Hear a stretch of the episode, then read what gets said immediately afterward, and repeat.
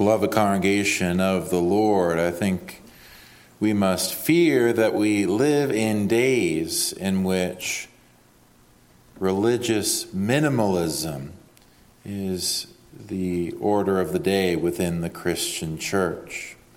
What do I mean by religious minimalism? Well, this is the view as I see it that it is possible to do the bare minimum and have a hope of eternal life. Your view towards the things of God and eternity is that, yes, they're, they're part of your life. They have a place within the context of the other things you do and that you think about.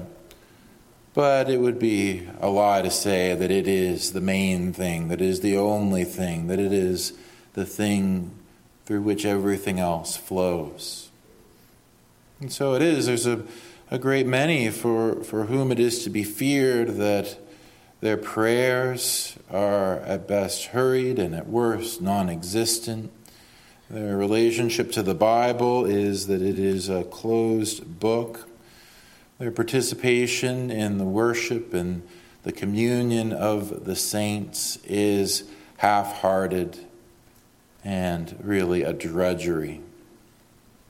Their whole lives cannot be characterized by a true and sincere devotion unto the Lord. The heartbeat of their life is not that they live for the Lord Jesus Christ and his honor.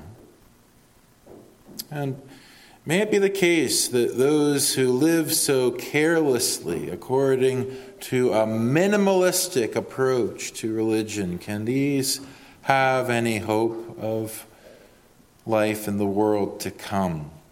Well, if we would examine the preaching of the Lord Jesus himself and his earthly ministry, we would find that there really is no uh, comfort to be found for such as these. In the fourth chapter of Matthew's Gospel, which is the book that we read from, you can see in the fourth chapter in verse 17 how it is that his message was summarized as he began to preach. It was summarized in this way Repent, for the kingdom of heaven is at hand. Jesus preached to sinners and said they needed to repent.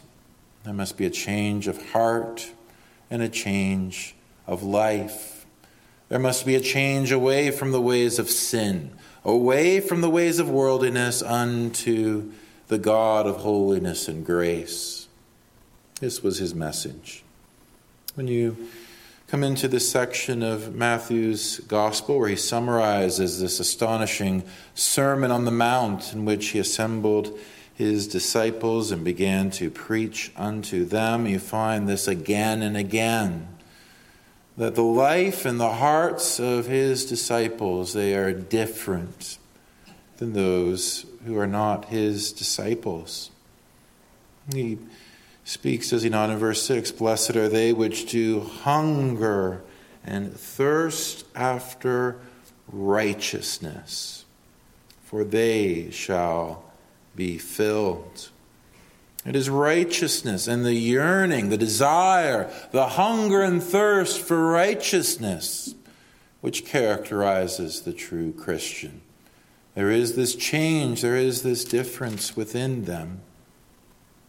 Indeed, he speaks very straightforwardly, comparing his disciples with those who were known to be the strictest observers of the law in those days. In verse 20 of Matthew 5. For I say unto you that except your righteousness shall exceed the righteousness of the scribes and Pharisees, ye shall in no case enter into the kingdom of heaven.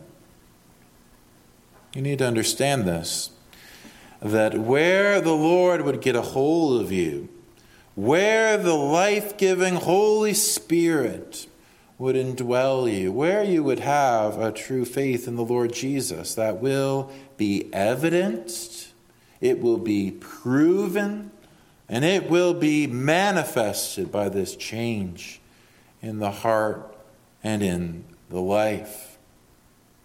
Unlike the Pharisees who were content with the externals, content with going through the motions, the true disciples of the Lord Jesus, he says, exceed their righteousness.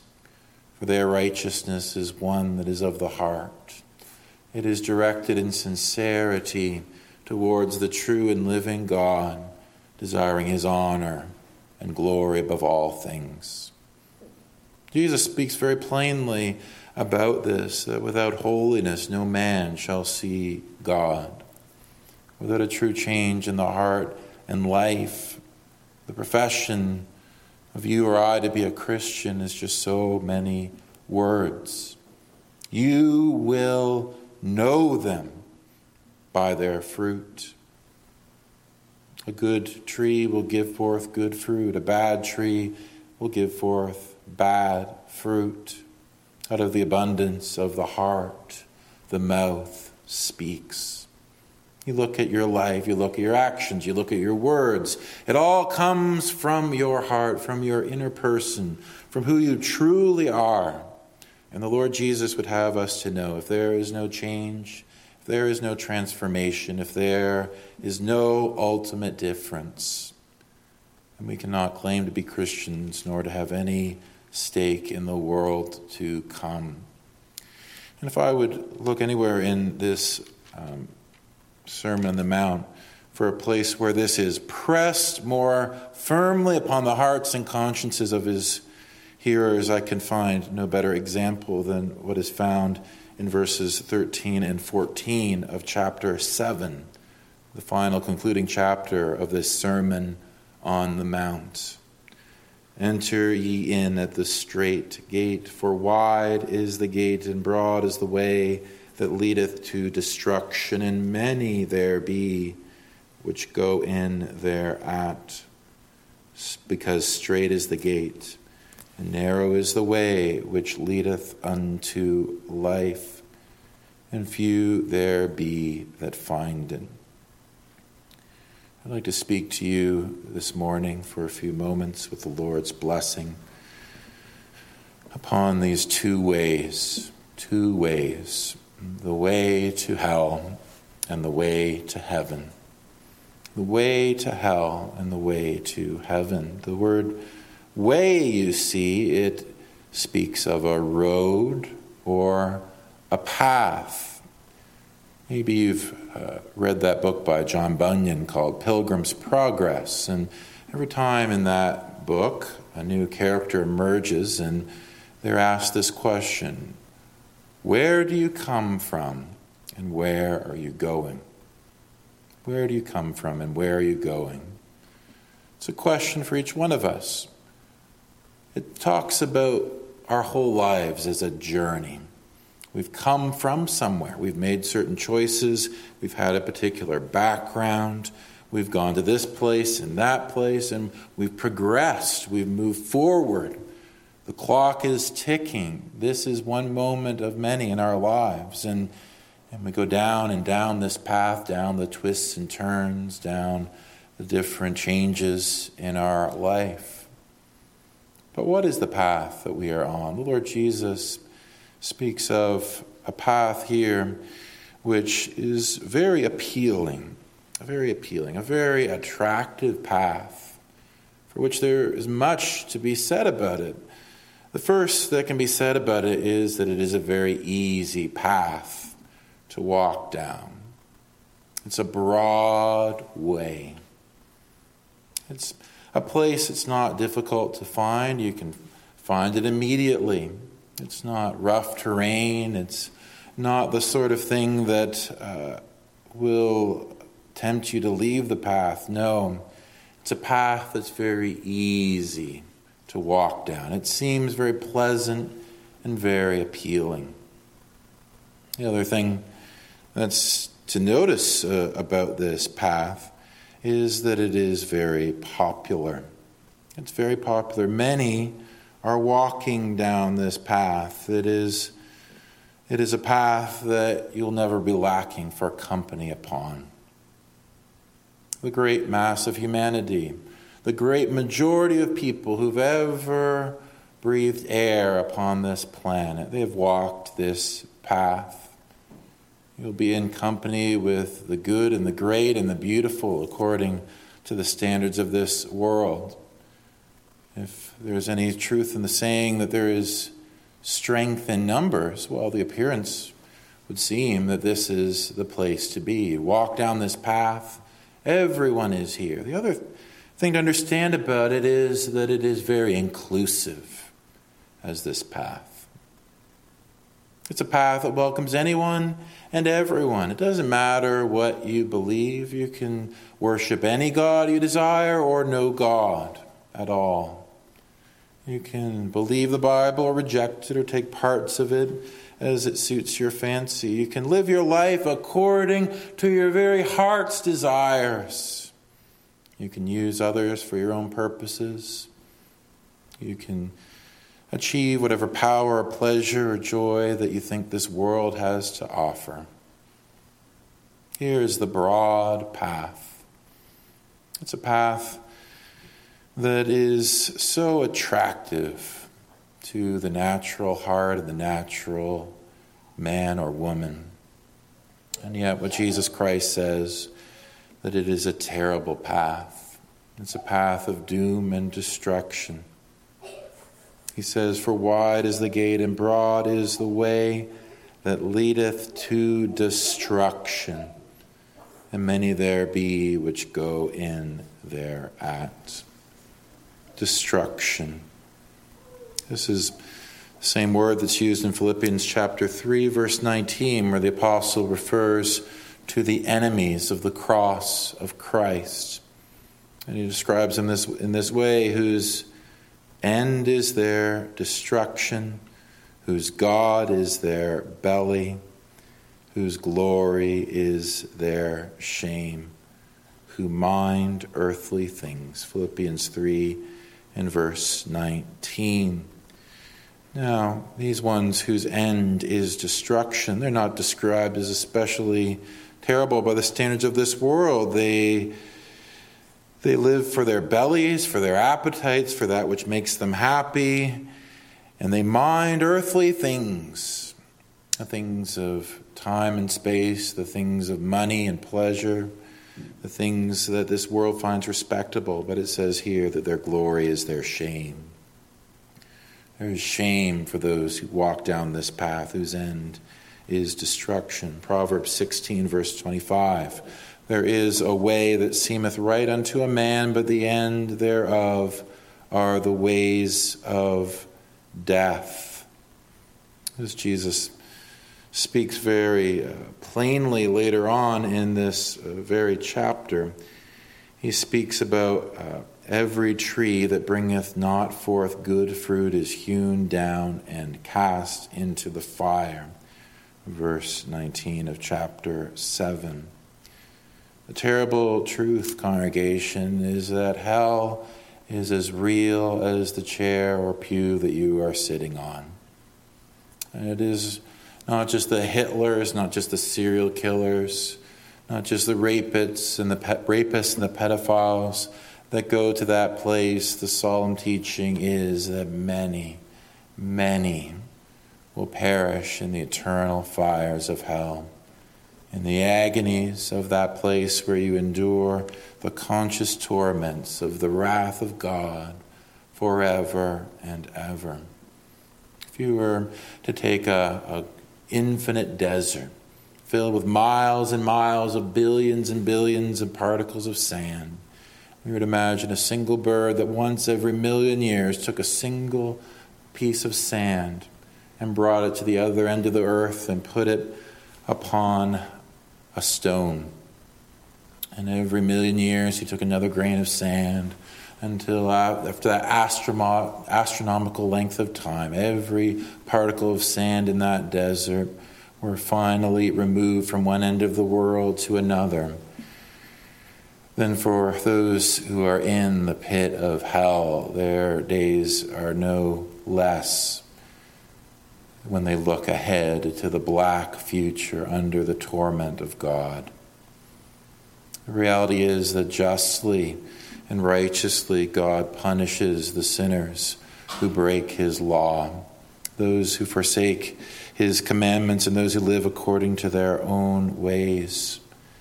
We deserve, each one of us, this punishment for the wages of sin is death. And I want you to drill this into your minds, congregation. There is no safety in numbers. In the book of Genesis, in the days of that terrible flood, right before the whole world was buried underwater, and, and so many of those people died, the billions of people who lived on that earth, minus eight people. Says Genesis 6, verse 12, and God looked upon the earth, and behold, it was corrupt, for all flesh had corrupted his way upon the earth. And you see as well in, in the book of Exodus, chapter 23, verse 2 Thou shalt not follow a multitude to do evil. Do you see yourself standing against the tides of history, against the popular culture of our day? Do you see yourself in a minority? Do you see that those who are outside the fold of the faith would judge you harshly and strictly because you are not going with the program? Let me tell you something there is no sure safety in going with the crowd. The reality is that, far to the contrary, the Lord Jesus says that we are to be warned, we are to be indeed terrified if all men would speak well of us, if we would be conformed to the pattern of this world. Did not he say in John 15, verses 18 to 20, If the world hate you, ye know that it hated me before it hated you. If ye were of the world, the world would love his own. Because ye are not of the world, but I have chosen you out of the world, therefore the world hateth you. Truth is, congregation, we ought to have this in our view. It ought to be drilled into our minds. The terrible masses of humanity heading for that eternal doom in hell, treading the easy and the broad path there to their eternal destruction. It ought to steel us to this that we must look to the sure word of the Lord Jesus if we would escape this doom for ourselves, not the wisdom of the world, but the wisdom of God in Christ. With that, I'd like to consider not only the way to hell, but now the way to heaven. Not the way to hell, but the way to heaven. Look what the Lord Jesus says here Enter ye in at the strait gate. For wide is the gate, and broad is the way that leadeth to destruction, and many there be which go in thereat, because strait is the gate, and narrow is the way which leadeth unto life, and few there be that find it.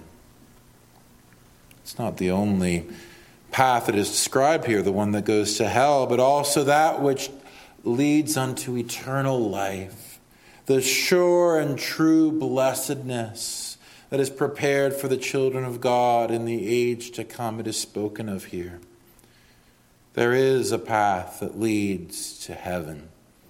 And the Lord Jesus is revealing it to us. What is it that we can learn? Well, it's really contrasted here with the path that leads to hell. Indeed, where he says that these great multitudes are streaming down that path towards their eternal destruction, he notes that it is because of something. It is because, verse 14, strait is the gate and narrow is the way that leadeth unto life. There's something about the way to heaven, which is unappealing and even repulsive, even hateful to the great number of people who are in their sins. They know something of it, they regard something of it if it is revealed unto them, and their hearts and their natures, it rejects it out of hand. Whereas their path is an easy and a popular and an inclusive path, This is quite to the opposite. You notice that in order to tread this path, you must go through a strait gate. It's a rare Greek word, but it simply means small, narrow. There's a small gate. I trust children that when you came into this, uh, this uh, building, you didn't have any problem fitting through. The people who made this church building, they made these doors that are tall enough even for the tallest person in the congregation to get through those doors and to come and worship the Lord here. But what if if the gate was was smaller than that? What if it was a, a tiny gate? The only way you could fit through it was to squeeze through that door. Well, the, that's sort of the picture here. To even get to the, the way unto eternal life, you must go through this narrow door. It's far to the opposite with the path to hell. It's a broad gate. It's a, it's a gate that anyone can get through, but this, this is a narrow gate. It's describing that grace of repentance which Jesus preached about. Except ye repent, ye shall all likewise perish. Repentance is that narrow way which the Holy Ghost appoints unto those who would receive eternal life. In order to truly experience the forgiveness for sins and the eternal life which is secured by the blood of Christ, God has appointed that these very ones would evidence that salvation through the transformation of their lives. Indeed, Jesus speaks very graphically about it in the same gospel. He says that if your eye offends you, if your eye would lead you to stumble into sin, pluck it out. If your hand would offend you, if your hand would lead you to sin, you cut it off. Is he talking about mutilating your body? No, he is saying that the true manifestation of the grace of God in your life it will be that your sin is regarded as your enemy. That you will war against your sin. You will hate your sin. You will turn from your sin, no matter how ingrained or uh, or permeating it is throughout your life and mind and heart, you will see that these things are hateful unto God and you will do what is necessary to turn away from them. And this this call to repentance to the world, they look at this and they say, We cannot have this. This is going to be much too constraining. No way could I fit through this small gate of actually turning away from sin and serving the true God. That's, that's certainly not going to be the case. And to make matters worse, after you go through this narrow gate, then there's a narrow path, a, a small path where you can turn neither to the left or the right. It is constraining, constraining. As opposed to the broad gate, which allows you to wander this way and that. Now there is a, a prescribed path that you must walk. What is this path? Well, it is the path of the law of God. Jesus Christ summarized that law, which we read every Lord's Day in a, in a most wonderful summary. He said, Thou shalt love the Lord thy God with all of thy heart, with all of thy soul, with all of thy strength, and love thy neighbor as thyself. Go through this Sermon on the Mount, read it through from chapter 5 all the way to chapter 7 and hear how he applies this law spiritually to every relationship, to every spiritual duty, and to every religious practice, caring not just about the externals, but about the heart. This is a life that is of genuine righteousness, a genuine transformation through the work of the Holy Spirit. And Jesus says this is the path that you must walk, one that is bound up with the very glory of God, the sincere and unfeigned love for Him, the hating and the turning away from sin, the serving of the Lord as slaves who have been bought by the blood of Christ. And so this is set forth. And, and what does the world say? The world says this is intolerant, this is narrow, this is prejudice, this is constraining, this is backward, this is so unfashionable, this is so. How can you live in such a way? So the world beckons with its pleasures, the world beckons with its allurements. But don't make any mistake, congregation. It's not only those who have been given over with abandon to the ways of the world that have not found themselves on this straight path unto heaven.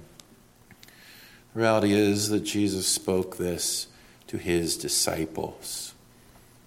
He spoke it to those who were followers of him, who had submitted in some sense to his message of the kingdom who desired to be taught by him.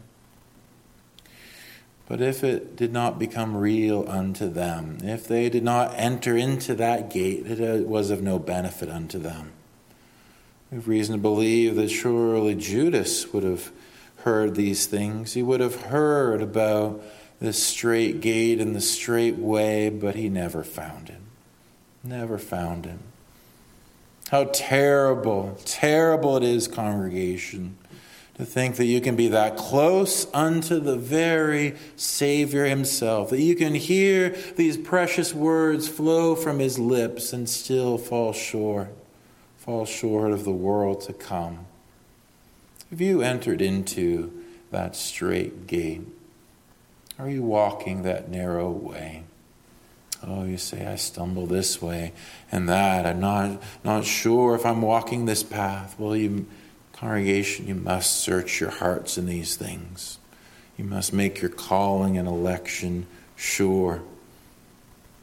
I'd want you to know this, congregation. It's required of you.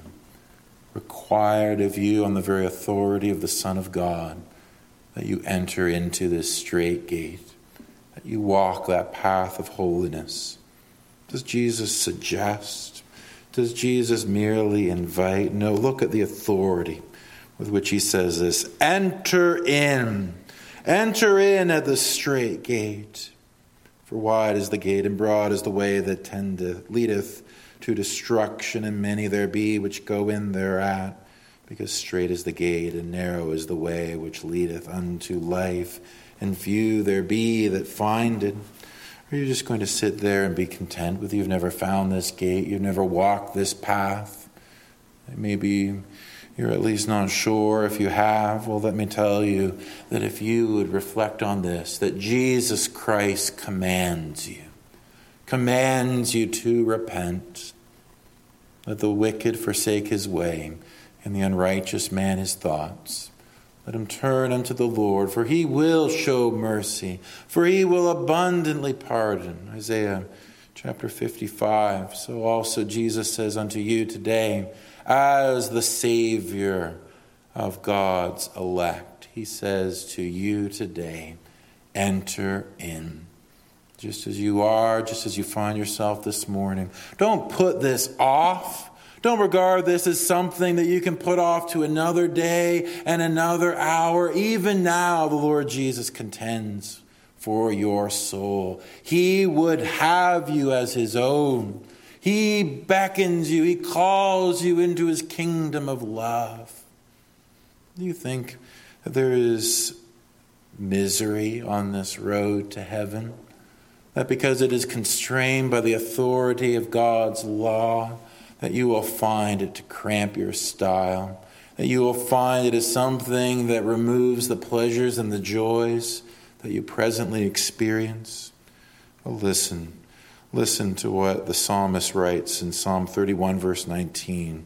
Oh, how great is thy goodness, which thou hast laid up for them that fear thee, which thou hast wrought in them that trust in thee before the sons of men. Thou shalt hide them in the secret of thy presence from the pride of men. Thou shalt keep them secretly in the pavilion from the strife of tongues. You see, there is joys that only the child of God knows. To have God as your God and Father and friend. to know joy in your heart, knowing that you are serving the very purpose for which you were created, to bring glory unto God as you pursue humility, holiness, discipline, as you pursue these things to the glory of God out of thankfulness for what Christ has done for you, you will not regret walking this path. If you would contemplate for a moment the doom and the dread of those who are walking the broad path to destruction, knowing that God is against you and that your end is one of misery, then surely, surely you would not trade places with them for all the, for all the worldly pleasures in the world. I want to leave you with this thought, congregation, and it was striking. This word for destruction where it says that broad is the way that leadeth to destruction, and many there be which go in thereat. It's used another time in this very same gospel, and it's used on an occasion which is very memorable in Matthew 26. There were the disciples getting close to when Jesus would be betrayed, and as they were there in the house of Simon the Pharisee. Then came a woman who came and saw the Lord Jesus Christ. He took a very expensive, she took a very expensive box of perfume. And what she did was she went to the Lord Jesus and she anointed him with this expensive perfume.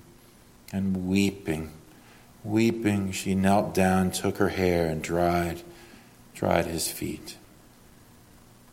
Well, the disciples, when they responded to this, they spoke in, in a very shocking way. They said in Matthew 26, verse 8, But when his disciples saw it, they had indignation, saying, To what purpose is this waste? And the Greek word is the same as destruction in our text. For the ointment might have been sold for much and given to the poor.